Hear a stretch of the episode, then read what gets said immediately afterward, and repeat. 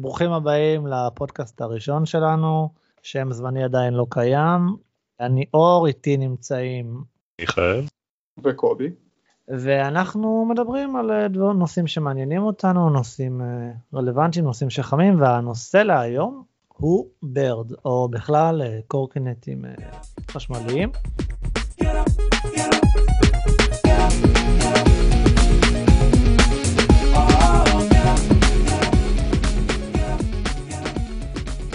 מה אתם חושבים על זה? ניתן למיכאל אה, להתחיל. תשמעו, יצא לי לעשות את השירות של ברד לפני uh, כמה שבועות, ותמיד בניתי על זה שאני אנסה אותם בשביל החוויה, כי אני בחור טכנולוגי וכולי, אבל פתאום uh, הייתה לי סיבה אמיתית להשתמש בשירות, ואמרתי, אדיר, חייבים לעוף על זה. השארתי את הכלי רכב שלי במוסך, תיקון, ואמרתי מה עכשיו ללכת ברגל לעבודה, זה 20 דקות ללכת, אני כבר מאחר, בוא ננסה את ברד. אה, התקנתי את האפליקציה ואני באמת מוריד את הכובע למעצבים, חוויית המשתמש שם היא באמת מעולה. התקנה מעולה, הם, מבקשים ממך את המינימום מינימום פרטים שצריך, אפילו כרטיס אשראי כביכול לא מבקשים ממך ישר, אלא רק אחרי שכבר uh, התקרבת לקורקינט ואתה כבר שקוע קצת בחוויה. Uh, מבחינת הממשק זה פשוט מעולה. Uh, אני יכול להגיד שחוויית הנסיעה ברחובות של מרכז תל אביב היא hit and miss. כן, לפעמים זה נהדר, לפעמים אתה מרגיש כמו אלוהים קטן שעוקף את כולם בנתיב של האופניים, ולפעמים אתה תקוע ברמזור במשך, או סט של רמזורים במשך חמש דקות, ורואה את הכסף שלך אה, מצטבר ומצטבר והולך לפח בברד. רכבת כל הזמן על הכביש? אה, זהו, זה מאוד משתנה גם כן, כי יש כבישים שבהם התנועה יותר מהירה, ואתה לא כל כך יכול לנסוע על הכביש. אה, יש כבישים שזה לגמרי המקום הנוח, יש מקומות שיש לך נתיבי אופניים, ואז גם, גם חייבים וגם יותר נוח לנסוע עליהם. אז מאוד מאוד שילבתי, אני יכול להגיד שהחלפתי אה, הרבה מאוד מדיומים של נסיעה, כן? ולצערי בעיר תל אביב גם קשה, קשה מאוד לשמור על כל החוקים אה, מבחינת נתיבי תחבורה ציבורית וכבישים ומדרכות ונתיבי אופניים שפתאום נגמרים בלי התראה או מתחילים בלי התראה או מסתיימים בעמוד. אבל באופן כללי אני אה, מאוד משבח את החוויה. מה שפחות אהבתי הוא המחיר. על נסיעה של בערך חמש דקות, של קילומטר וחצי, יצא ששילמתי תשעה שקלים. עכשיו, תשעה שקלים זה לא הרבה כסף, כן, אבל אה, למי שעושה את זה לא פעם ב, אלא פעמיים שלוש ביום, הלוך חזור ואולי גם לסידורים באמצע, אני חושב שהסכום הזה כבר מתחיל להצטבר. מה שחסר לי אצלם הוא איזושהי הנחה קבוצתית, אה, או הנחת אה, כמות. אם אני משתמש קבוע, אין שום סיבה שאני אשלם סכומים כאלה. אה, רק תיקון קטן, לא נסעת חמש דקות, נסעת בערך עשר דקות, כי זה חצי שקל דקה. פלוס החמש שקל... פלוס חמישה שקלים על כן, התענוג כן. הראשוני. כן. פלוס חמישה שקלים. נכון. חמישה שקלים על כל התחלת נסיעה שזה. אגב, באר לדעתי בכלל זו חברה די מדהימה, uh, בטח uh, אתם יודעים שהיא כבר נחשבת יוניקורן שהגיעה למיליארד דולר בגיוסים, ווטאבר, אבל העניין הוא שעם ברד הם... מה הם עשו? הרבה מהשירותים, כמו למשל מובייק, אה, שאגב ראיתי פרסומות שלהם ברמת גן, שזה גם אופניים שיתופיים והם לא חשמליים, הם פנו לעירייה, קיבלו את האישור שלהם, ואז אמרו, טוב, סבבה, נתחיל איתכם איזשהו תהליך. ברד פשוט, בסן פרנסיסקו זה, יודעים את זה על בשרם, פשוט הופיעו יום אחד המון המון קורקינטים, סן פרנסיסקו, וגם אחר כך הופיע ליים, שגם אגב נכנסים תכף לישראל. פשוט יאללה, תיסעו, יהיה בסדר, תיסעו, תיסעו, תיסעו חופשי. והרבה מאוד אנשים לא אהבו את זה, גם כי זה לא אושר עם העירייה, גם כי התשתיות לא הכי מוכנות לזה, ואז כאילו זה היה, הגיע למצב שכאילו אנשים נוסעים על הכביש, על המדרכה, נגד כיוון התנועה, רמזורים, כי הם לא היו מורגלים לקורקינטים חשמליים שם אה, בסן פרנסיסקו, וזה הפך להיות ממש מטרד. עכשיו, אה, אובר גם ניסתה לעשות את זה בארץ, עם ה Uber Night, אה, נראה לי דיברנו על זה בזמנו, בקיצור, אם אתה רוצה לעשות משהו, עדיף שתעבור דרך העירייה. אני לא יודע אם ברד עברו דרך העירייה בארץ, אני לא יודע אם ליים יעשו את זה. לא יודע אם זה כל זה משנה להם כרגע, כי באמת כבר יש המון קורקינטים. אה, אני אישית בתור מי שרוכב על קורקינט כבר תקופה, בערך מיוני, הלוך ושוב, על הקורקינט דומה למודל של ברד, של שיומי. מאוד מרוצה, חושב שזה מאוד, יכול מאוד לתרום, פחות מכוניות על הכביש. אה, פחות מקומות חנייה שתופסים, הרבה פחות. העניין המחיר באמת זה מה שצריך לשים, אה, לשים עליו דגש, כי הוא באמת יקר. עשיתי גם איזשהו חישוב, כאילו, מהבית לעבודה לוקח לי בערך אה, קצת יותר ממה שלקח לך, סביבות נניח רבע שעה, רבע שעה זה שבע וחצי שקל, ועוד החמישה שקלים, 12 וחצי, give or take יש לי 25 שקל כל יום, זה אפילו יותר מאוטובוס, וחופשי חודשי והכל. אז זה נחמד באמת אם אתה יוצא מהעבודה וכמובן אין לך קורקינט ואתה צריך להגיע מהר או משהו כזה, זה קצת אה, הופך למונית מבחינת הכסף, כי אה, זה פחות ממונית, אבל זה כאילו מאוד מאוד נוח, למשל נניח ביום שבו אה, היה את המונדיאל, אז חזרתי הביתה עם הקורקינט ופשוט עברתי את כל, כל המכוניות בכביש, זה היה איזה 100% פקקים, כולם ירו לגמר של המונדיאל, פשוט בערך עברתי את כולם והגעתי הביתה איזה חצי שעה, שלושת רבעי שעה, לעומת רכב שהיה בקרבת מקום, שגם צריך להגיע אליי, אבל uh, לתוך רמת גן. אבל באמת uh, צריך לחשוב באמת, כי אם עכשיו באמת יתחילו להיות קורקינטים בכל מקום, והנה למשל היום, ממש היום חזרתי הביתה, פתאום אני רואה את הברד, באמצע שביל האופניים, כאילו כמעט נתקעתי בו. ויש גם אפשר לדווח ואפשר זה, ויש שם כל מיני מערכות, אבל צריך באמת לחשוב אה, איך הם עושים את זה, אם הם צריכים לעבור דרך העירייה, עד עכשיו אגב רמת גן הייתה טאבו, הייתה חסומה, לא אפשר בכלל לנסוע בה. לאחרונה הם עשו השקה, גם חילקו קסדות וזה, עשו ממש מבצע נחמד וזה.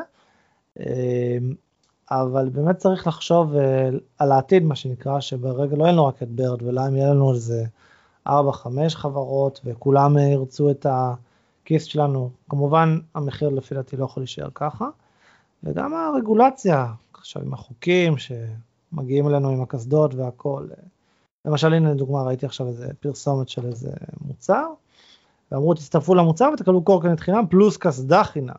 כי הם חייבים לדחוף כבר את הקסדה, כי ב-2019 החוקים משתנים, אז יש פה הרבה מאוד דברים שהרבה כוחות שמשחקים שלא קשורות, לא קשורים ישירות למוצר עצמו, וצריך באמת להיזהר עם זה. אשמח לשמוע מה קובי חושב. אתה התחלת להתייחס לזה בעצם, אור.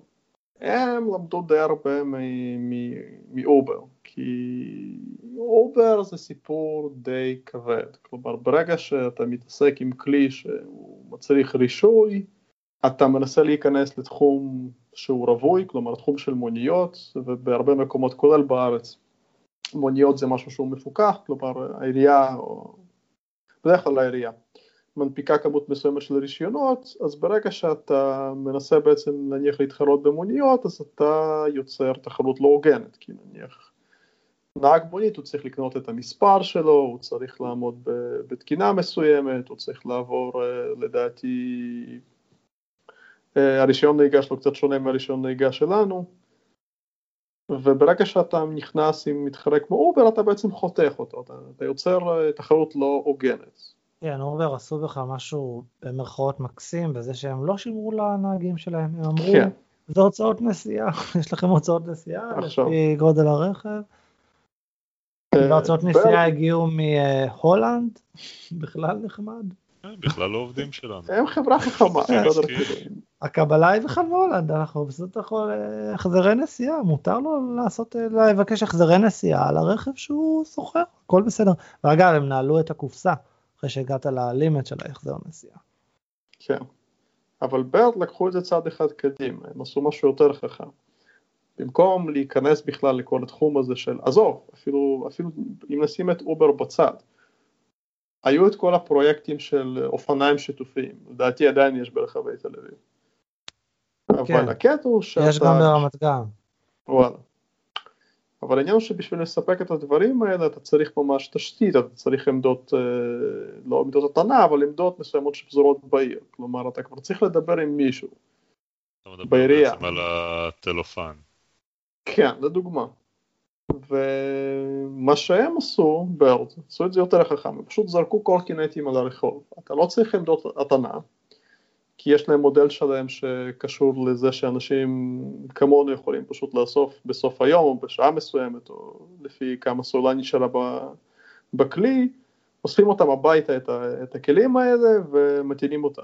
הם כאילו, הם, המודל, המודל פעולה שלהם הוא סופר רזה. אני לא חושב שיש משהו יותר רזה ממה שהם עושים. והם כנראה חישבו שעדיף להם, הם מוכנים שיגנבו להם את הכלים, הם מוכנים לא, לא לתת שירות לכלים האלה כי אין שום עמדות בשבילם והם מוכנים לא לעבוד מול העירייה וכנראה זה היה שווה להם מספיק כסף בשביל להיכנס במודל הזה. אתה מדבר על אה, סן פרנסיסקו?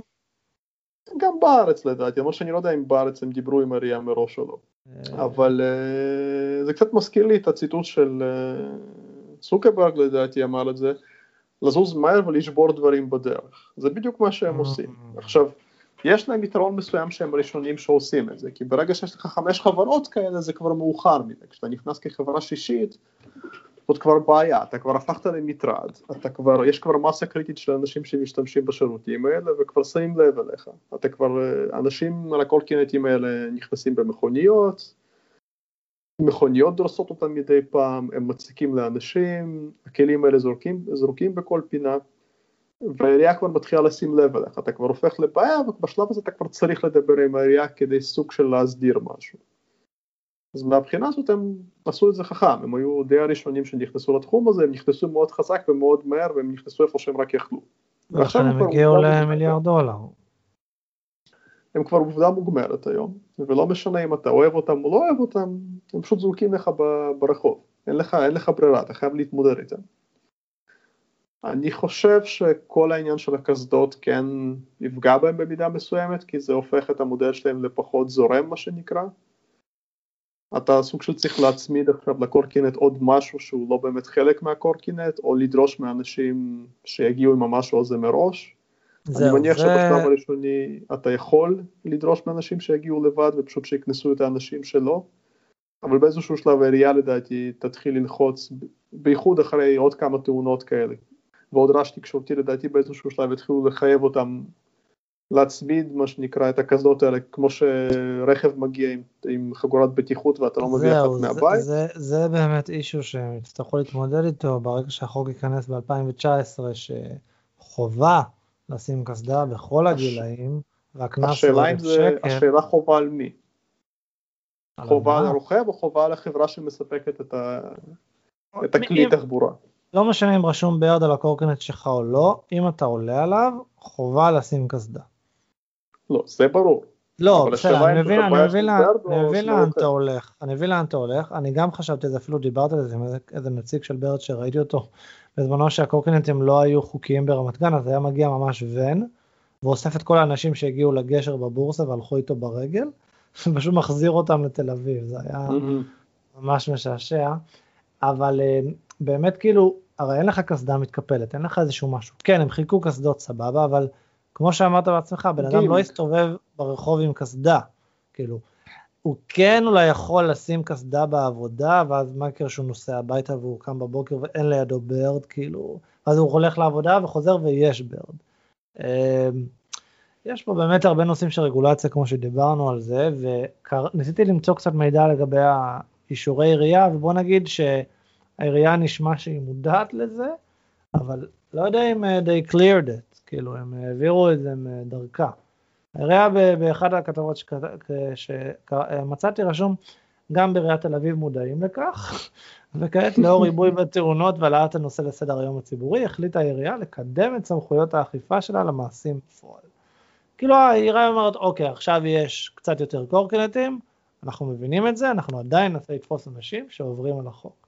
זה לגיטימי. כל עוד זה ככה, אז הם כחברה הרוויחו, כל עוד האחריות נשארת ברמת הפרט, אז מעולה. הם כחברה לא נוח להם. זהו, אני חושב על ה... חברת השכרת רכב לדוגמה, זו המקבילה הכי נכונה שאפשר להסתכל עליה. רק שקורקינט הוא לא כלי רכב מונע. לא, אבל לקחתי רכב מאלדן ולא שמתי חגורת בטיחות, הסעתי יותר מדי נוסעים, נסעתי בלי רישיון וכולי. אני לחלוטין אה, אחראי על כל העבירות האלה, וחברת אלדן, למשל, חוץ מאולי החרמת הרכב, שזה מעניין, אה, בכל יתר המקרים היא יוצאת ללא פגם. וואלה, כאילו אם עכשיו לקחתי רכב של חברת השכרה כמו למשל אלדן ואני קופץ מהגשר או ועף על משאית, לא יודע מה. אתה אשם. כן, לחלוטין. וואלה. אבל כאילו, בלי ביטוח צד ג'? שהפיקוח שלהם יעזור לך, אבל מבחינת אחריות? פלילית אתה לחלוטין אשם. אבל זה יותר מסוג הדברים שאתה עושה עם הכלי. אני יותר מדבר על האספקט כמו שתגיד הבטיחותי. קנית אקדח של אנד ווסטון וירית במישהו Smith and Wesson לא אשמים. אה, לא, אבל זה יותר לכיוון האם אתה מחייב אנשים להשתמש באקדח של Smith and Wesson ואתה מחייב את Smith and Wesson לחלק להם את המאזניים. זה יותר נע לכיוון הזה. ורגולציה לא חייבת להיות הגיונית, נניח החוק, אה, חוק קסדות הזה שהעבירו עכשיו, איך שהחוק הזה נקרא, כאילו בגלגול הנוכחי שלו, אז הם מחייבים עכשיו את כולם ללבוש קסדות, שזה אוקיי, בסדר. אבל אף אחד לא מתייחס לסוג הקסדה, יש מיליון סוגי קסדות. אף אחד גם לא מתייחס לעובדה שאם אתה תשים קסדת אופניים, הרגילות, נניח הפתוחות יותר, מהמם. ואתה תיכנס באוטו, זה לא יעזור לך. קסדת אופניים לא נועדה לפגיעות עם רכב שמגיע ב, ב, לא יודע, ב-50, 60, 70 קילומטר לשעה. אבל בגלל שיש מספיק רעש תקשורתי ובגלל שכמה אנשים נהרגו עכשיו, אז אוקיי, אז אז צריך לעש, לעשות מראית עין של עשייה, וזה בדיוק מה שעושים עכשיו, לאו דווקא, כאילו זה, זה לשלוף מהמותן. מעבירים חקיקה שקל להעביר אותה, וקל יחסית אני לאכוף לא- אותה. אני לא מסכים עם זה במאה אחוז, שכי נכון שבאמת ב-60 קילומטר אין לך הרבה, 60 קמ"ש אין לך הרבה סיכוי, אבל רוב התאונות לפי דעתי הם במהירויות קטנות יותר, כאילו תחשוב בן אדם שפתאום הרכב אה, לפניו בלם ואתה עפת עליו כאילו, אה, לא יודע מה, נופל, בן אדם נופל מהקורקינט או האופניים החשמליים, בלי קשר. לתנאי הכביש, כאילו, קסדה כן באים- יכולה לעזור בהרבה מקרים. לא, אבל החקיקה באה למכור לך את, ה, את, את מראית נכון, העין החקיקה שברגע שיש קסדה. הכל יהיה בסדר. זה קצת כמו הקטע של אה, לחייב את כולם, שזה בכלל מצחיק, כן? אני נניח לגמרי בעד אה, חקיקה שתחייב אה, כלים חשמליים שמייבאים אותם באופן מסודר לארץ, שיגיעו עם תאורה. שהרכב, אני, אני נכון. נוסע כל הזמן על הכביש ואני רואה המון אנשים שנוסעים ואתה פשוט לא רואה אותם. זה ממש מפחיד. אז מה שהמדינה בחרה לעשות, היא בחרה לחייב את כל רוכבי האופניים ללבוש אפוד זוהר. עכשיו זה מטומטם. לא, לא, זה לא מדויק. חלק מהחוקים גם הם מדברים על פנסים. מה שאני ראיתי לפחות. למה נניח קטנוע שעולה על הכביש הוא לא צריך להיות עם אה, אפוד זוהר? שקט, אל תיתן להם רעיונות. אני מה- מתכוון שאם אתה בא לפתור בעיה, ולא רק, לא יודע, אני לא יודע כאילו את מי זה, איזו קופה האפודים הזוהרים האלה מאשרים, אבל אם אתה באמת בא מנקודת מבט של לפתור בעיה, אז יש כבר פתרון, קוראים לזה תאורה, ואתה יכול לחייב אה, יבואנים שמכניסים לפה כלים חשמליים, שיגיעו עם תאורה אחורית, זה לא כזה מסובך. אבל זה לא, זה לא מדויק, גם יש לך תאורה אחורית וקדמית, רכב שבא מהצד, אם אתה בלילה והתאורה נניח, כאילו, זה יורה שובל כזה, צדדית. בונוס. אה, עכשיו אתה אומר, אה, רגע, שים אני תאורה לא צדדית או מתחכם. לחייב תאורה צדדית? אני לא, אני לא מנסה להתחכם, אבל לא כזה מסובך לשים לדים על, על כלי אני חשמלי. יכול להגיד למשל שבכלי רכב דו-גלגלים, בקטנועים, באופנועים, התקינה האירופאית שתופסת גם פה מחייבת לא פנסים בצדדים, אבל כן מחסירי אור יחסית גדולים, שרואים אותם ממש טוב בצדדים. אוקיי, אז אני מניח שאפשר ללכת על מודל כזה. אוקיי. כן, אז כי מה, ש, מה שהסטייה הזו, הארוכה הזאת מהנושא באה להגיד זה שלדעתי יכול להיווצר מצב שהמחוקק, הרגולטור או מי שזה לא יהיה, בשביל, בשביל מראית העין של עשייה, הוא יכול להגיד שאוקיי, יש לנו עשרה הרוגים החודש בתאונות קורקינט, נמאס לנו. אנחנו עכשיו מחייבים את חברת ברד לספק קסדות לכל מי שעולה ה... על הקורקינט, כמו ש... אבל, אז, אבל, אז הם, אבל אז הם יכולים להגיד, הנה, עשינו, יש לנו מרכזים שיושבים ומחלקים קסדות. אני חשבתי, האמת, באמת, מה שנקרא יום שאחרי, שיגיע המחוקק או החוק עצמו ב-2019, שפשוט יהיה להם מרכזים כזה, יהיה, גם זה יופיע במפה, זה לא בעיה לעשות את זה מבחינה טכנית. פשוט אתה יודע שהנה ה Bird, והנה ה hub של הקסדה, לא יודע מה, כן, כאילו, רק, הכל שם במושגים של ציפורים. למשל, למשל בקיוסק, כן, זה לא כן. לא חייב להיות באמת משרדים רשמיים של Bird, כן, זה יכול להיות distributed. לגמרי. יותר מזה, אפשר אפילו לעשות את זה אוטומטי. לעשות כזה משהו אוטומטי, ואז ברגע ש... ברגע שה... זאת תשתית, תשתית עולה כסף. עזוב אוטומטי, עזוב, אתה הולך ליוסי ממכולת שכונתית, ואתה שם לו ערימה של קסדות, ואתה אומר לו, אם מישהו בא אליך ומראה לך באפליקציה כזה V, אוקיי, שכן הזמנתי קורקינט, תן לך. זה לא חשב, לגמרי זורם. אני אגיד לכם יותר מזה, הקסדות האלה... אפשר לעשות למשל איזשהו אה, בארטר נניח, עם איזה ארומה או משהו, אתה יודע, כזה, משהו שנפוץ מאוד. איזה AMPM למשל. תחנות אה, דלק ילו, מה שזה לא יהיה. AMPM, כן.